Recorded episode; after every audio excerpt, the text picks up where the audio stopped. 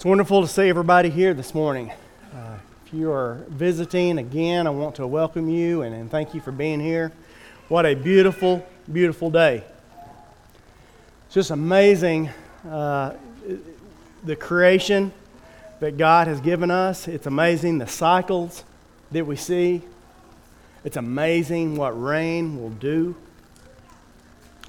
It's uh, been amazing seeing the caprock this week and how it, it has just turned to color. Just the wildflowers and the green and the grass and everything has just perked up and, and came to life. Uh, everything's kind of doing its job as God intended. Uh, mosquitoes are doing their job. Hopefully, the frogs and the birds will get to doing their job too. But it is a, it's just beautiful. It's been beautiful, and it's, a, uh, it's just a privilege we have to come and, and serve uh, and worship our mighty God this morning.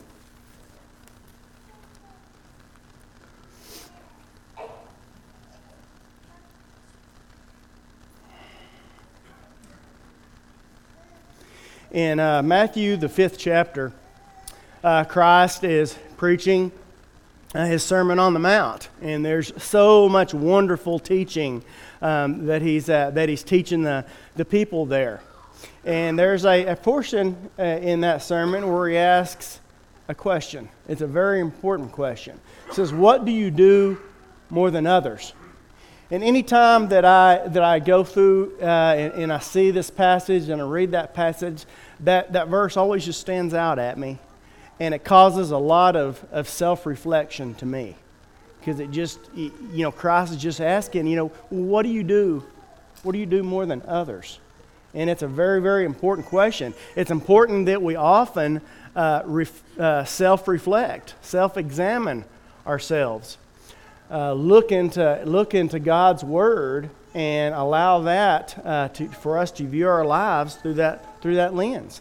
Like the, like the person that looks, looks at himself in the mirror and then just forgets uh, how he looks and does nothing about it. That's not how we should be we should look into that perfect law of liberty, look into God's Word, and, and think about our lives. And if there's things that we need to change, we need to make those changes.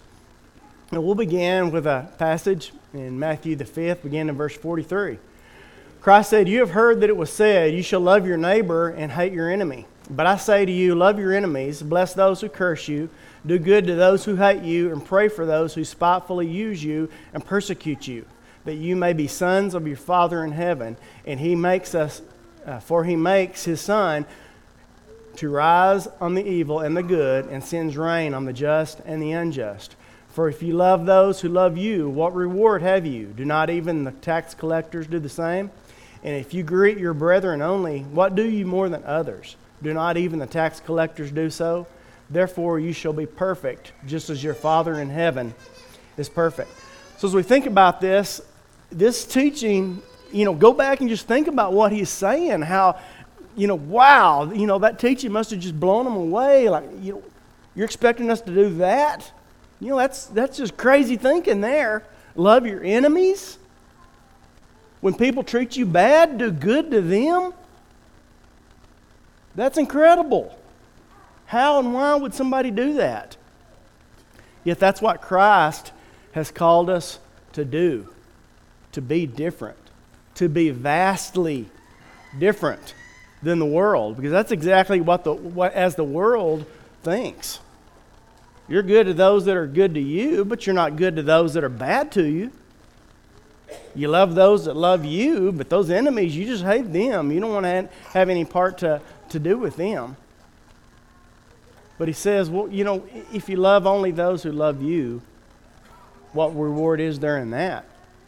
You know, and that's easy to do.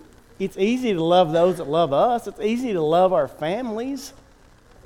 It's easy to love our friends who love us and are good to us and are always there for us. It's easy to look around this room and to love our brothers and sisters in Christ that have been so good and so loving towards us. But what about but what about those people out there? What about those people that have that don't care what happens to us or, or uh, how we're living and what's going on in our life and have just soon taken advantage of us uh, for their own good. Yet we should be kind and loving to them. That's what Christ was teaching a different way of thinking, a different kind of heart. Then he says in verse 47 And if you greet your brethren only, what do you do more than others? What's so special about that? Everybody does that. The tax collectors, uh, whom they considered, you know, so uh, evil, cheating people, charge more than what they should and keep back some for themselves and just considered immoral people. And said the tax collectors do that. Anybody outside that's not attending any kind of service in any way that's just on the street do that. Are kind to those that are kind to them. The question is, what do you do more than others?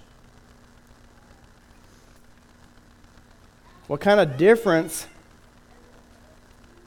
has Christ made in our lives? And has he made a difference? Do we stand out? In Titus, the second chapter, beginning in verse 11, says, For the grace of God that brings salvation has appeared to all men, teaching us that denying ungodliness and worldly lust, we should live soberly, righteously, and godly in this present age. In this present age, right now.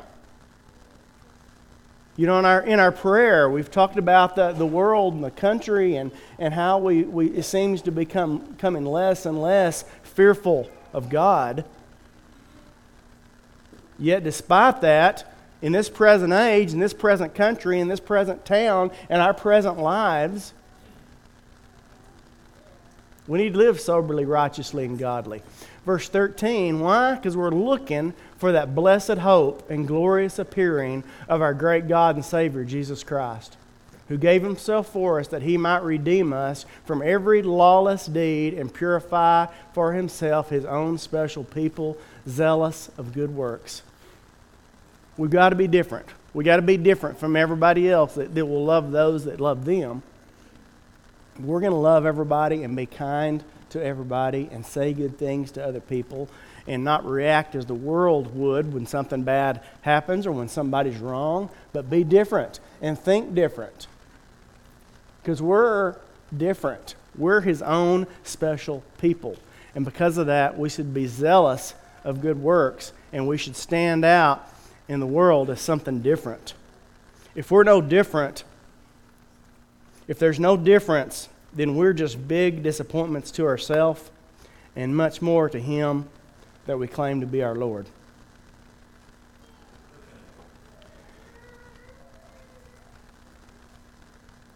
So we should be perfect as our Heavenly Father is perfect. Of course, we know that we're not going to be sinless.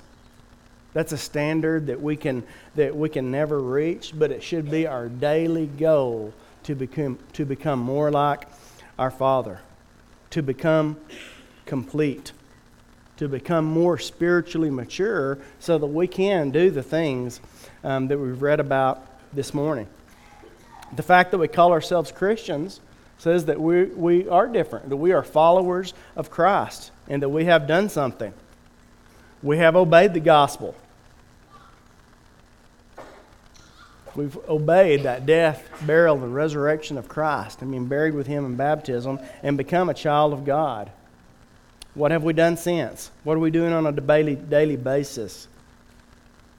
What do we do more than others? What are we doing more than others to evangelize? You know, most denominations out there you know, do different things to try to get more members. Um, all of us have probably received phone calls or received mail and, and, and letters, uh, visits to our door, uh, people trying to try, wanting to, to teach us and, and uh, become a part of their, uh, their denomination or their, their church. What are we, what are we doing? Know, we had a great spring work, a wonderful spring work, a wonderful spring meeting, lots of work. So many of you were out inviting people to, to, to come and, and visit the assemblies, and, and many, many did. And it was a wonderful, wonderful work that we had. We've got a good work. Uh, you know, some of you go out to the to the prison on a on a daily basis or on a, on a weekly basis, and, and so much good has come from that, and people are have responded to the gospel due to that. But as we look at this on an individual basis, not as the whole congregation, but Craig, what am I doing? What am I doing to evangelize the world more than anybody else out there in the world that's not even a part of the church is doing? Matthew 13 and verse 23 says, But he who receives seed on the good ground is he who hears the word and understands it, and who, who understands it, who indeed bears fruit and produces some an hundredfold, some sixty, and some thirty. We're expected to bear fruit. Now, there's lots of different fruit in our lives. Uh, not everybody's going to be like the Apostle uh, Paul and, and be able to preach and, and, and travel all over the, the world and, and spread the gospel as he did. Some of us can be Andrew, and we can go tell our brother. Some of us we may bear that spiritual fruit, those fruits of the Spirit so that other people around uh, can see that we are indeed belong to Christ. See that difference in our lives and maybe ask us about the hope that's within us. Are we ready to answer that question? What are we doing on an individual basis to be fruitful? You know, I'm reminded of the of the, the, the parable of the talents. The three received the talents. And we think about that one talent man who who just, just buried his talent, didn't do anything with it. Then when his Lord came and asking him, you know, what, you, what have you done with that? And he said, Here, here's what you gave me. Didn't do a thing with it. Here it is. Is that what we've done with the gospel? The gospel that, that we have obeyed, the gospel that have saved our soul, that's, get, that's uh, brought us in contact with the blood of Christ? What have we done with it? Have we shared it with others? John 15 and verse 2 says, Every branch in me that does not bear fruit, he takes away. And every branch that bears fruit, he prunes, that it may bear more and more fruit. As we grow spiritually, we should be bearing more and more fruit in our lives, more of those uh, fruits of the Spirit, and more opportunities you know, when we do those things, it'll bring opportunities. People will ask us about the hope that lies within us. It will allow us to have conversations with people when we do those things as we mature spiritually. And as it does, we need to become more fruitful. Luke, the 13th chapter, verse 6 says, He also spoke this parable. A certain man had a fig tree planted in his vineyard, and he came seeking fruit on it and found none. Then he said to the keeper of, the, of, his vineyard, Look, for three years I've come seeking fruit on this fig tree and find none. Cut it down. Why does it use up the ground? But he answered and said to him, Sir, let it alone this year also until I dig around it and fertilize it. And if it bears fruit, well, but if not, after that, you can cut it down. You know, that's just a natural thing to do. That's what we do you know, when I moved over here to Plainview and, you know, new, new house and new yard, and I had two bushes. I'm not much of a gardener and, you know, really wasn't sure what they were, had thorns on them. So my assumption is they were, they were rose bushes. But they didn't, first, uh, all last spring, last summer, neither one of them did a thing. But I did water I did do my best to take care of them, and I cut away all the dead branches and just to see what they would do. One of them just filled up with roses this year. Beautiful. One of them didn't do a thing. Cut it down, got rid of it. It's just in the way, it's ugly, using up the ground. That's just a natural thing. Needs to be the natural thing for us spiritually. We need to allow Christ to prune us, to water us, allow the church to help us, to help us grow and to do and to be fruitful. Matthew 9 verse 36 says, But when he saw the multitudes, he was moved with compassion for them because they were weary and scattered like sheep, having no shepherd. Then he said to his disciples, The harvest truly is plentiful, but the laborers are few. Therefore, pray the Lord of the har- harvest to send out laborers into the harvest. We sang about this very thing this morning. Did we listen to the words? Can we see that there's people out there that are lost, that need the gospel, that need us to show them how to live, to show them what Christ can do for them, and the blessings that we can have through Him, the blessings from God? Pray the Lord of the harvest that He will send out laborers to His, to his harvest. We need to be laborers. We need to go out there and do the work. What do you do? What do I do more than others in evangelizing the world?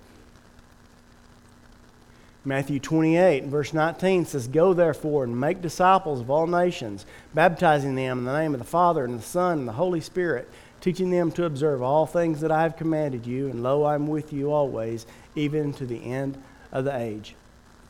One of the last things Christ said before he ascended was to go and teach and baptize.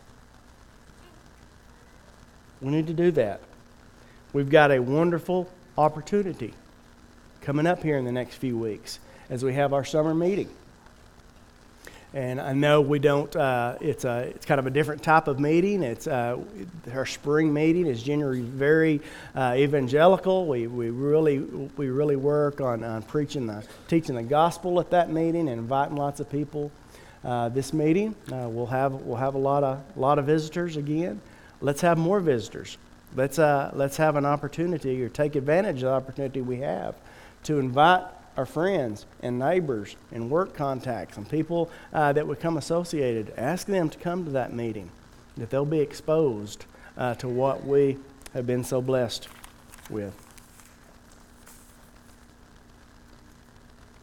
What do you do more than others in giving? 1 Corinthians, the 16th chapter, beginning in verse 1 says, Now concerning the collection for the saints, as I have given orders to the churches of Galatia, so must do also, so you must do also. On the first day of the week, let each one of you lay something aside, storing up that he may as he may prosper, prosper, that there be no collections when I come. This is teaching that we receive, and we know uh, this is the example that we follow, and we do that here each first day of the week. We have boxes here in the back uh, for your giving. And we, as saints, as Christians, as members of this congregation, we need to do this. We've been commanded to do this on the first day of the week to lay something aside that there be no collections when I come. There's lots of work to be done. And this congregation has been so, so very giving, so gracious with the blessings that you've been given. And we've been able to do uh, so much work. And this congregation continues to answer the call when there's a need somewhere. And we thank you for that. Again, let's bring back to that individual basis. What am I doing? What am I doing more than just people that are, that are out there, some member uh, that's not a part of this congregation, that maybe doesn't have the blessings that I've had, or maybe doing more than me? What am I doing more than others in giving? And notice storing up as he may prosper. It's not just that we give, but it's how we give. It's the attitude that we give. 2 Corinthians 9 and verse 6 says, But this I say, he who sows sparingly will also reap sparingly, and he who sows bountifully will also reap bountifully. So let's let each one give as he purposes in his heart, not grudgingly or out of necessity, for God loves a cheerful giver. So again, it's not just important that we give, it's important how we give. Where's our heart in giving? Have we purposed it in our heart? Have we thought, given thought to what we're going to give?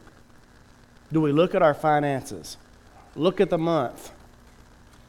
Evaluate how we've prospered, how blessed we are, and what we're going to give back to our Heavenly Father. And not grudgingly, not, uh, you know, so hard to put in that box. And I could, oh, I could, other things that I could do with this. We don't need to give grudgingly. We need to be, know how blessed we are for the opportunity to give back, that that money is going to do good things to spread the gospel and to help, uh, help this, this congregation here. And we need to do it cheerfully. Again, happy, knowing that we're blessed with this great opportunity to give back. Matthew, the sixth chapter, verse 1. Christ said, Take heed that you do not do your charitable deeds before men to be seen by them, otherwise, you have no reward from your Father in heaven. It's not something that other people should, should know about. It's something between us and God. And what He sees in secret, He will reward us for. It's not something we should give because we want other people to know how much we give and how good we are, how much money we have. In Acts, the 11th chapter, beginning in verse 26, says, And we had found him, he brought him to Antioch so it was that for a whole year they assembled with the church and taught a great many people, and the disciples were first called Christians at Antioch. And in these days, prophets came from Jerusalem to Antioch. Then one of them, named Agabus, stood up and showed by the Spirit that there was going to be a great famine throughout all the world, which also happened in the days of Claudius Caesar. Then the disciples, each according to his ability, determined to send relief to the brethren dwelling in Judea. This they also did and sent it to the elders by the hands of Barnabas and Saul. So here in the days of the early church, we know that there was uh, miraculous gifts that were given. And one of these was the ability to, to prophesy. So we see this, this prophecy say there's going to be this, this famine that's going to come, and there's going to be people that need help. And then in verse 29, each according to his ability. They heard that need, they saw that need, and determined, determined to send relief to the brethren dwelling in Judea. This they also did. And again, thank you.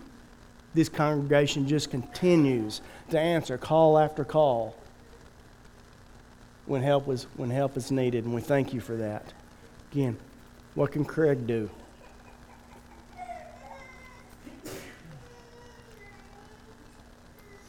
Our example we see in Luke, the 21st chapter, beginning in verse 1. And he looked up and saw the rich putting their gifts into the treasury. And he saw also a poor widow putting in two mites. So he said, Truly I say to you that this poor widow has put in more than all. For all of these, out of their abundance, have put in offerings for God. But she, out of her poverty, put in all the livelihood that she had. Again, it's so important how we give? What is our heart in giving? It should be something that hurts a little bit, shouldn't it? This poor widow gave everything she had. And again, it wasn't the amount. God doesn't look at the amount, He looks at the heart.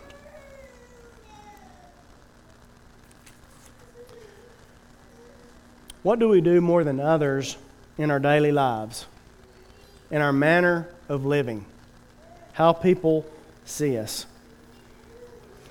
Matthew, the fifth chapter, beginning in verse 14, says, You are the light of the world. The city that is set on a hill cannot be hidden, nor do they light a lamp and put it under a basket, but on a lampstand that it gives light to all who are in the house. Let your light so shine before men that they may see your good works and glorify your Father which is in heaven. Are we being that light? Again, not to bring, not to bring glory to ourselves, but to bring glory to God. Do we light up the neighborhood? Do our neighbors know that we're Christians?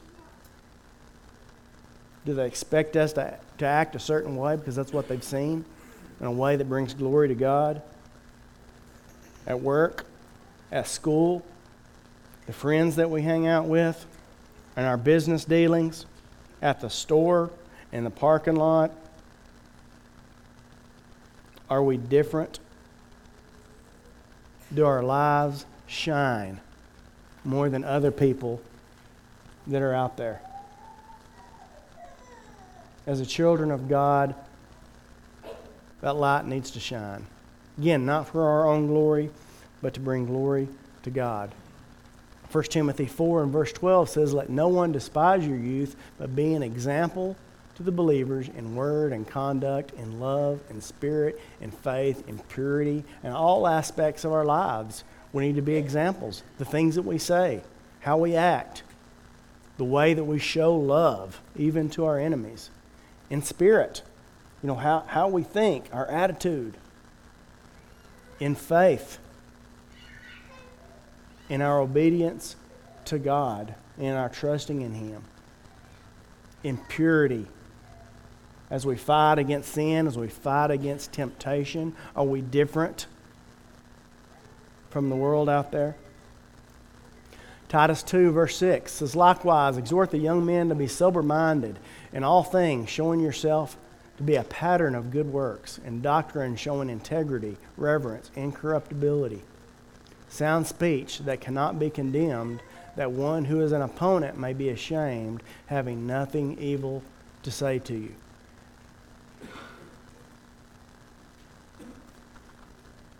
Be sober minded. Think like we should. Grow spiritually so that we can react to situations in a way that brings glory to God. Our life should be a pattern day after day, consistently bringing glory to Christ so that others can see. Sound speech. Live and talk and think and make decisions in such a way that nobody can say anything evil against us. 1 Timothy the second chapter, beginning in verse 9, says, In like manner also that the women adorn themselves in modest apparel with propriety and moderation, not with braided hair or gold or pearls or costly clothing, but which is proper for women professing godliness with good works. In this day and time of just such worldliness and uh, constantly seeing the glamorous and uh, teaching uh, women and young girls how that it's the most important thing is how you look. You know that is not the case. The inside beauty is what God looks for. A life, dress that professes godliness with good works, not the outward appearing that the world teaches us that is so important. You know, how do we carry ourselves outside of this building? How are we seen socially? You know, if three of us are at the water cooler have, uh, uh, getting a drink during the during work break. If two are not Christians and there we are, are we any different? Do we talk and act any different? Do we tell jokes that we shouldn't, just like everybody else? Do we speak outside and use language that we shouldn't, just like everybody else? Do we watch things on, on at, do we go to movies and things like that that we shouldn't, just because everybody else is? Or is our manner of life different? socially, we see such rebellion in so many things um, that are taught in this world today and in this country. It's been spoken of a lot the last few weeks. We need to not let those things influence us. But we need to profess godliness in the things that we do. What do we do more than others at work? Second Thessalonians, the third chapter, in verse 7 says, For you yourselves know how you ought to follow us, for we were not disorderly among you, nor did we eat anyone's bread free of charge, but worked with labor and toiled night and day that we not, might not be a burden to any of you, not because we do not have authority, but to make ourselves an example of how you should follow us. We need to work. This country is a, it's a wonderful place. We're great blessings. I'm grateful to have been born here and raised here and live here. But I'm expected to work. Work so that I can eat. If I'm healthy and able to, that's what's expected of me. Even those, you know, evangelists and, and, and apostles, they didn't want to be a, a burden on anybody. They, they could have, they could have, but they wanted to be an example in working. Ephesians 6, verse 5 and 7 says, Bondservants, be obedient to those who are your masters according to the flesh, with fear and trembling and sincerity of heart as to Christ, not with eye service as men pleasers, but as bondservants of Christ, doing the will of God from the heart, with goodwill doing service as to the Lord and not to men. You know, since since 2020, it seems that we've just seen work ethic just kind of go to go to pot. It's just uh, it, it's what was there. So much of it has been lost. We, as the children of God, need to be examples. We need to be examples in the workplace. And though we may be working for some person every day in what we do, we need to work like we're working for God because we are. And we need to be examples. You know, in what I've seen, there's just great rewards.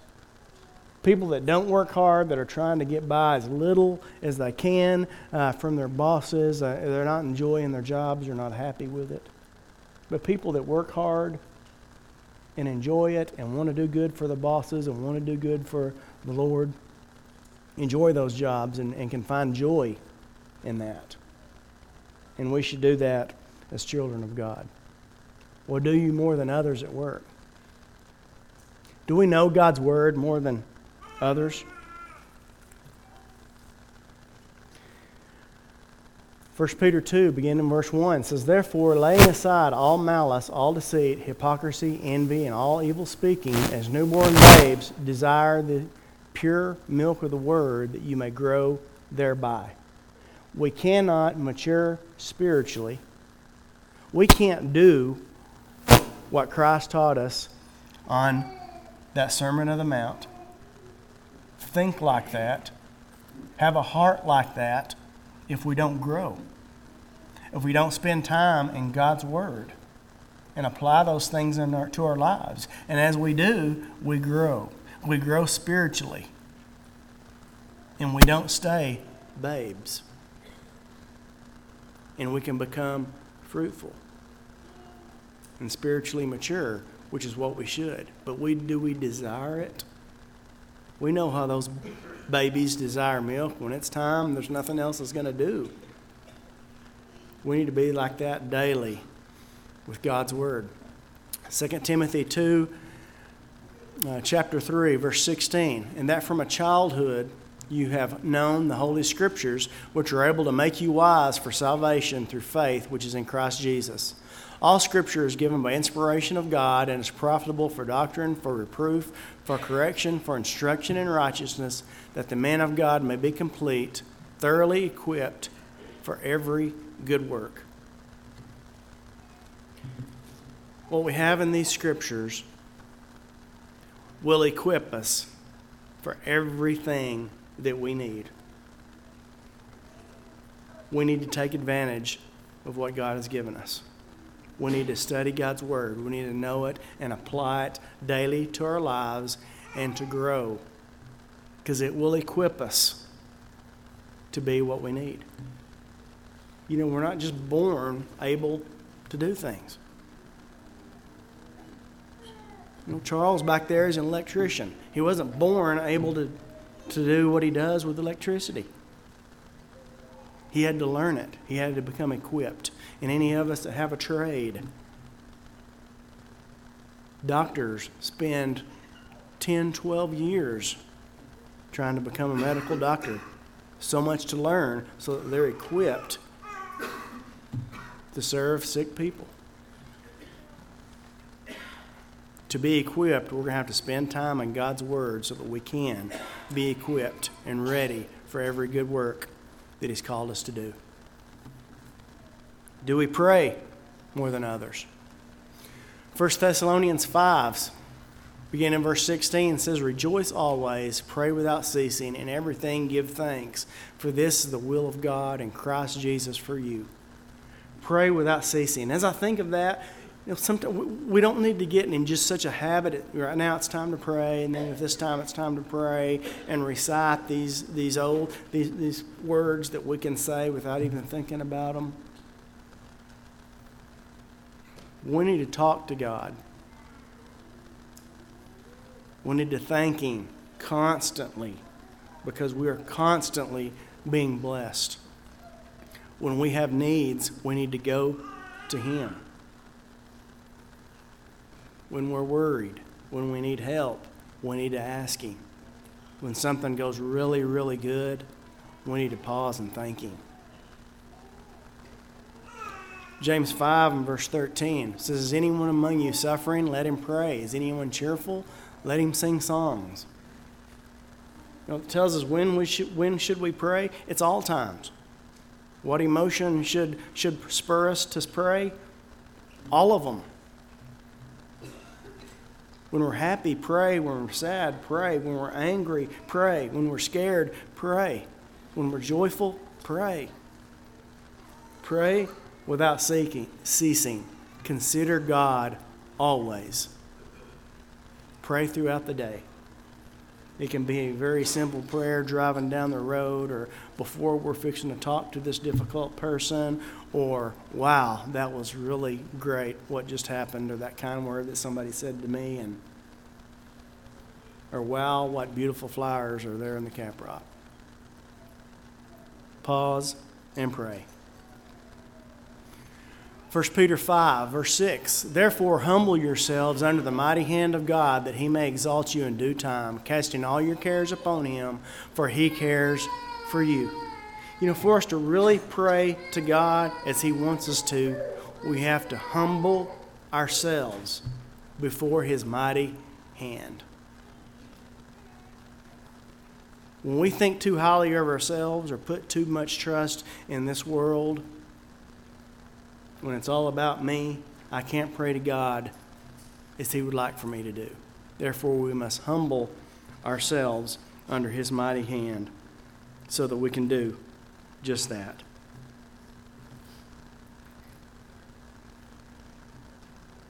What do you do more than others? Matthew 16 and 24 says, Then Jesus said to his disciples, If anyone desires to come after me, let him deny himself, take up his cross, and follow me. It's about that eternal perspective, knowing that doesn't mean this life is always going to be easy, it's not always going to go our way. It means desiring ourselves of the carnal things that we come in contact every day that, that wants to get us off track. It's a matter of denying ourselves of those things and taking up our cross and following Christ no matter what the day brings.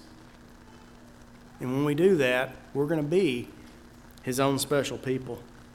Romans 12 and verse 1 says, I beseech you, therefore, brethren, by the mercies of God, that you present your bodies a living sacrifice, holy, acceptable to God, which is your reasonable service. And do not be conformed to this world, but be transformed by the renewing of your mind, that you may prove what is that good and acceptable and perfect will of God.